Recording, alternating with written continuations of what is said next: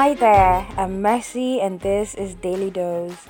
Daily Dose is about sharing God's Word with you, one scripture per day. Rejoice! This is God's Word to you.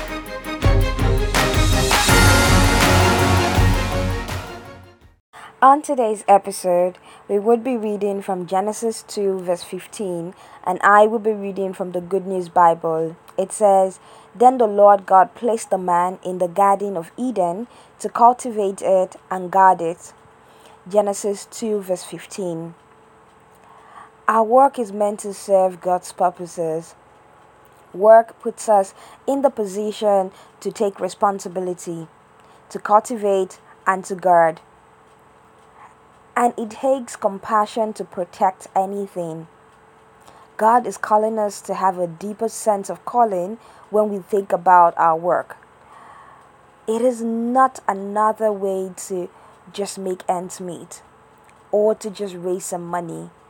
God wants us to see it as a, as a channel through which He can transform things, He can transform lives, He can transform systems, and He can transform an entire nation when we have this mindset, we would approach our work differently. Beyond whether we love our jobs, will be the consciousness of the fact that God placed us where we work for the purpose that He has, and we have to live out this purpose. Think about the implication of our work.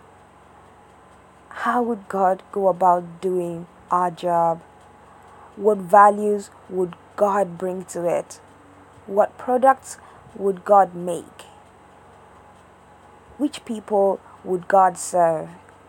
What organizations would God build? What standards would God use? In what ways should our work display the God we represent? When we finish a job, are the results such that we can say, Thank you, God, for the privilege of partnering with you to accomplish this.